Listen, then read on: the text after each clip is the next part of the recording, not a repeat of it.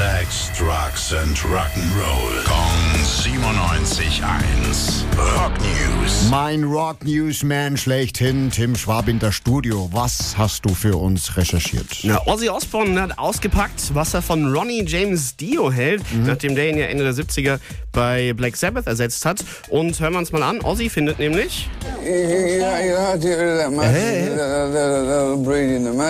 ja, da braucht man sonst nichts mehr viel zu, zu ich sagen, kann oder? übersetzen. Hey, hey, hey, hey, hey, hey, hey, ja.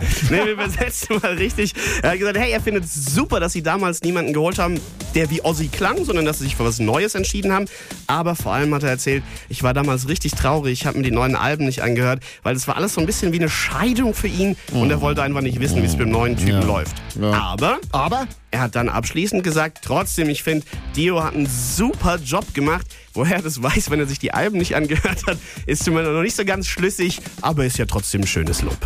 Rock News. Sex, Drugs and Rock'n'Roll. Jeden Morgen 9 um kurz vor 8 in der Billy Billmeyer Show. Gong 97.1. Frankens Classic Rock Sender.